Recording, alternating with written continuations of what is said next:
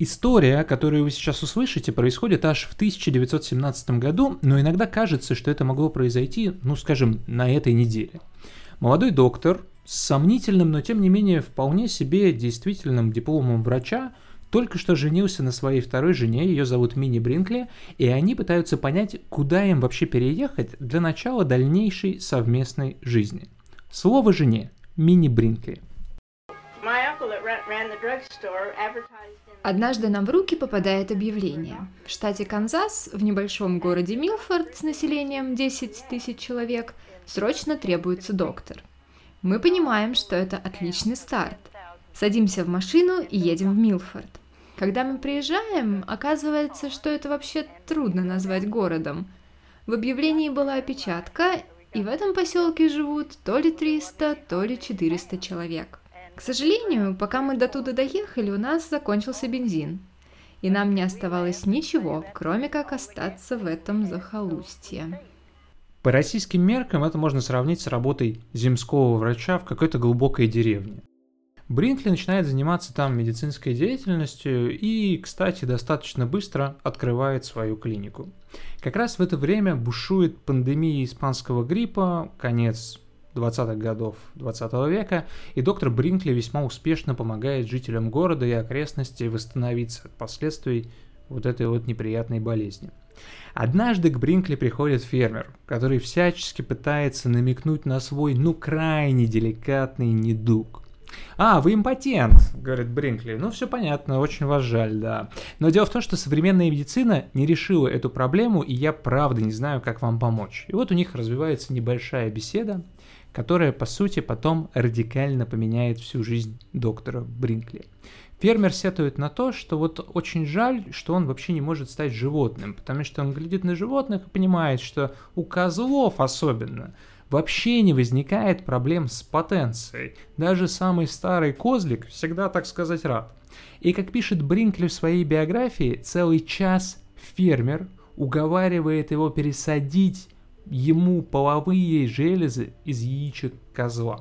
Бринкли всячески отнекивается. Он объясняет об опасности такой операции. Он говорит, что мы такого не делали никогда, не пробовали, не знаем, что получится. Но в конечном итоге, понимая безвыходность ситуации, ну и с учетом того, что деньги ему нужны, он соглашается на такую процедуру, и этот метод работает. По крайней мере, так говорит сам Бринкли.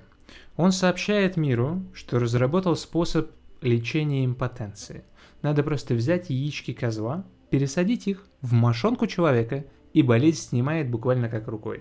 Ему моментально удается достаточно удачный рекламный ход, который при этом широко освещают местные газеты.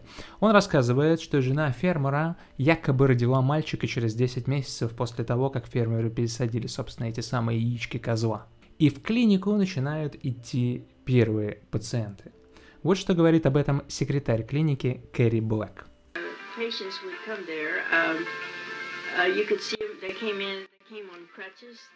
Я наблюдала, как люди, которые приходили к нам в клинику, еле ковыляли и вообще выглядели весьма вяло.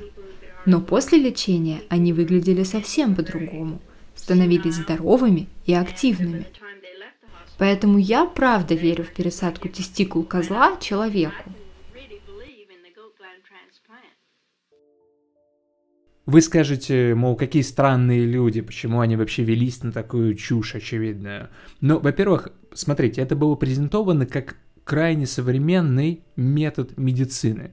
Мужчина с таким деликатным недугом способен на любой шаг, даже на самый отчаянный. Но здесь действительно все было построено очень грамотно. Уверенности добавляет то, что доктор Бринкли выглядит ровно так, как должен выглядеть квалифицированный доктор в представлении человека – Мужчина средних лет носит качественный костюм, тройку, круглые очки, у него дорогой перстень, он сам по себе крайне внимательный, сдержанный человек. Стоимость операции не позволяет вообще усомниться в ее качестве. Это около 10 тысяч долларов, если в текущие цены попытаться пересчитать. То есть дорого. Это сможет позволить себе только богатый человек. Сама операция похожа больше на театральную постановку. Мужчины, которые к ней готовятся, сначала сами выбирают себе козлика для пересадки среди достаточно большого количества ухоженных животных. того самого козлика, с которым у мужчины возникает ментальная связь. Больница технологична, ну, по меркам того времени, конечно. Доктор Бринкли лично проводит операцию, которая включает и анестезию, ну, по сути, невиданную по тем временам, и трансплантацию, и, естественно, последующую реабилитацию. И что самое удивительное, формируются положительные отзывы. То есть люди считают, что это действительно работает. Конечно, эта процедура не имеет ничего общего с медициной, и в лучшем случае организм человека просто отвергнет инородное тело, и на память об операции останется шрам, и, естественно, доктор Бринкли это прекрасно знает. Но большинство мужчин, которые прошли через операцию, обладают психологическими причинами импотенции, и исцелялись они при помощи такого своеобразного плацебо. Те же, кто обладал действительно физиологическими причинами, просто потом стеснялись рассказать, что даже новое чудо медицины им не помогло.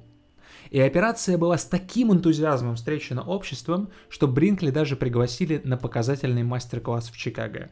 Там он пересадил яички козла 34 пациентам, в числе которых, кстати, был судья, муниципальный депутат, общественный надзиратель и даже канцлер, ну то есть декан по-нашему Чикагской юридической школы. Все это происходило под пристальным наблюдением журналистов, они все тщательно записывали, фиксировали, и никто из них не заподозрил мошенничество. Люди писали о чудесных исцелениях. Естественно, бизнес Бринкли растет и развивается. Он строит себе новый дом, он увеличивает производственные мощности своей клиники. Но он так и остался бы мошенником без громкого имени, который застрял в небольшом городе Милфорд, если бы не события 1920 года. This is KDKA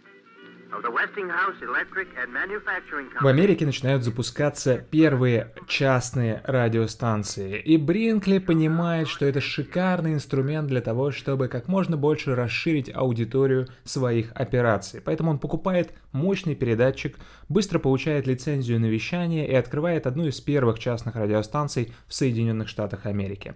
Если вы послушаете первые эфиры существовавших радиостанций, вас начнет мутить, потому что стилем общения со слушателями они напоминают съезды КПСС. Скучно, сухо, минимум развлекательного контента и беспросветные выпуски новостей.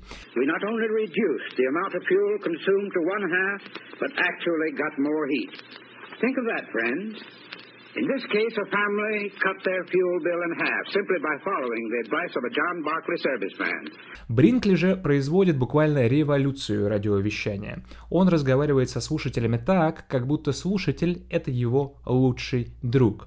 Он говорит про политику, про медицину, он даже говорит про секс. И, конечно, неустанно напоминает о том, что лучшее лекарство от любых половых проблем – это его операция по пересадке тестикул козла промежутках между собственными монологами в эфире представлены разные развлекательные мероприятия, типа исполнения военных оркестров, уроков французского языка, астрологических прогнозов, куда ж без них, рассказов всевозможных историй и, конечно, музыка, причем музыки много. Бринкли является первым человеком в США, кто запускает в эфир кантри-музыку. У него было даже специальное шоу, в котором ковбой пел свои песни в стиле кантри прямом эфире. Как вы понимаете, кантри по уровню популярности в США сейчас может конкурировать в России, ну разве что с шансоном. То есть это очень популярный тип музыки, который запускается во многом благодаря Джону Бринкли. Back at home, feeling misunderstood. In between these ears ain't nothing good. Gotta get my fix, so it's time for me to go. Рекламный импульс, который дала ему его радиостанция, был настолько огромен, что даже Милфорд, город, в котором, собственно, базировалась больница, оказался в огромном выигрыше. Бринкли установил новую канализационную систему, новые тротуары, провел электричество, построил эстраду и квартиры для своих пациентов и сотрудников, а также даже обновил почтовое отделение для обработки всей его почты. То есть он по сути делал все для себя, но так получалось, что ему необходимо было вкладываться в инфраструктуру города, в котором существовала его больница. Он получил звание адмирала от организации военно-морской флот Канзаса и в своем родном городе выступал спонсором бейсбольной команды, которую назвал «Козлы Бринкли». Он даже предлагал местной администрации переименовать церковь в свою честь. Увы, ему быстро объяснили, что так невозможно и нельзя называть церковь церковью именем Бринкли, но тем не менее масштаб личности, я думаю, на этом становится понятным. И здесь я должен познакомить вас с полным антиподом Бринкли, профессором Моррисом Фиштейном. Фиштейн — это буквально Бринкли наоборот. Лысый коренастый дядька, гик, большой фанат научной медицины — любитель докопаться до истины и человек, который доказывал бессмысленность гомеопатии, остеопатии и других антинаучных по сути практик. Фиштейн был редактором журнала Американской медицинской ассоциации, совсем небольшого сообщества профессионалов доказательной медицины. Конечно, кейс Бринкли очень заинтересовал Фиштейна, но доказать неоправданность с медицинской точки зрения пересадки козлиных тестикул не так-то просто.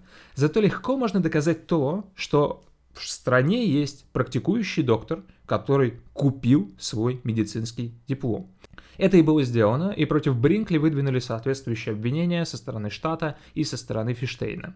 Обвинения в суде посчитали доказанными, и агенты из Калифорнии, собственно, того самого штата, в котором Бринкли купил свой диплом, это достаточно мутная история, не очень понятно, он его купил или получил, но тем не менее он оказался недействительным. Они отправились в Милфорд, штат Канзас, для того, чтобы арестовать Бринкли за незаконную предпринимательскую деятельность без лицензии. В 20-е годы в США власть штатов была гораздо шире, чем сегодня. И губернатор Канзаса просто отказался отдавать Бринкли. Тот был идеальным гражданином. По сути, на докторе Шарлатане держалась вся социальная политика города Милфорд, и Бринкли просто запретили проводить операции, но это не стало большой проблемой. Он передал эту функцию бизнеса на аутсорс своим ученикам и, тем не менее, продолжил расширять свой бизнес. Конечно, это привело к тому, что у Бринкли появилось свободное время, и он использовал это время для того, чтобы придумать гениальную, новаторскую идею по расширению бизнеса.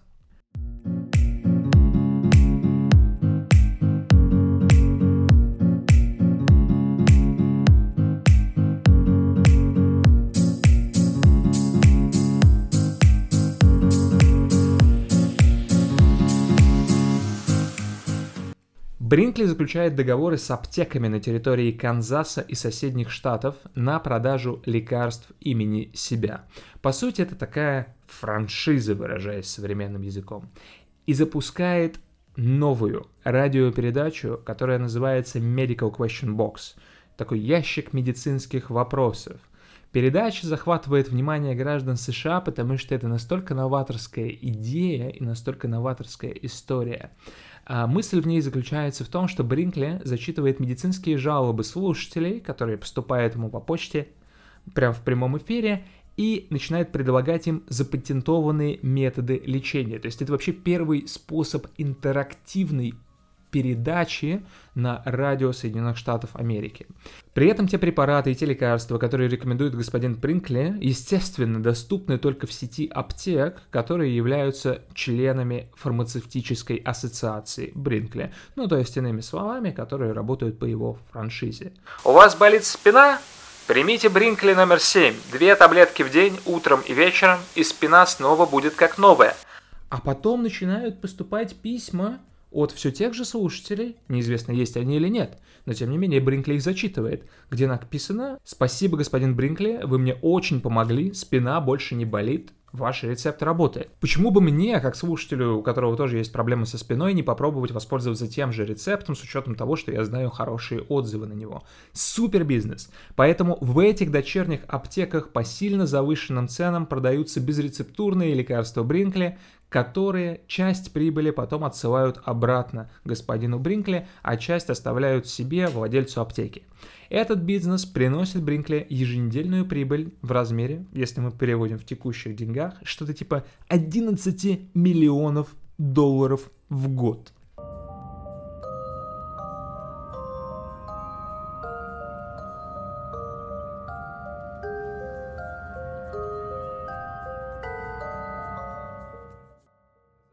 Казалось бы, Бринкли нашел золотую жилу. Но отчеты о пациентах, которые, пройдя лечение по методикам Бринкли, затем были обнаружены больными в кабинете другого врача, начали расти.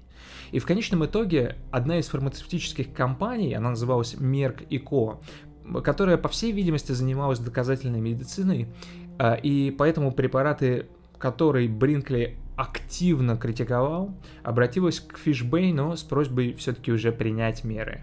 И тогда Американская медицинская ассоциация ответила, что она не обладает властью влиять на Бринкли, но может попытаться информировать общественность. После чего газета The Kansas City Star, которая владела и радиостанцией, конкурирующей со станцией Бринкли, опубликовала ряд критических сообщений о нем. И к 1930 году Канзасский медицинский совет – проводит официальные слушания, чтобы решить, следует ли полностью аннулировать медицинскую лицензию Бринкли и закрыть его больницу. А на тот момент известно, что Бринкли подписал свидетельство о смерти 42 человек собственноручно. То есть многие из этих людей, пациентов, они не были больны, когда приходили к нему в клинику, но тем не менее по результатам операции или в ходе операции умирали. При этом доподлинно неизвестно, сколько еще пациентов Бринкли могли заболеть или позже умерли в другом месте. Такой статистики просто нет. На основании этих данных медицинская комиссия отзывает его лицензию, закрывает его больницу, заявляет, что Бринкли устроил организованное шарлатанство, вышедшее за пределы изобретений скромного бродячего лекаря. Хуже того, через 6 месяцев заканчивалась лицензия на вещание радиостанции, и Бринкли понимал, что с высокой вероятностью ее не продлят. Нормальный мошенник отправился бы наслаждаться жизнью и тратить накопленное состояние, но не герой нашей истории. Он нашел простой, как ему казалось, и понятный способ вернуть себе клинику и медицинскую лицензию. Для этого ему нужно просто стать человеком, который назначает членов медицинской комиссии. Ведь именно эта комиссия выдает медицинские лицензии в штате. Как это сделать? Легко. Надо просто стать губернатором. Правда, до выборов губернатора штата остается несколько месяцев, нет ни кампании, ни идеи, ни слогана, ни персонала, ничего, но Джон Бринкли конечно, не видит в этом никакой большой проблемы и принимает ответственное решение стать губернатором Канзаса. He's the man, he's the man who's known as Dr. Brickley. He's the man, who's the man, he's the man who's known as Dr. Brickley. О выборах губернатора Канзаса и дальнейшей судьбе Джона Бринкли я расскажу во второй части подкаста. thank you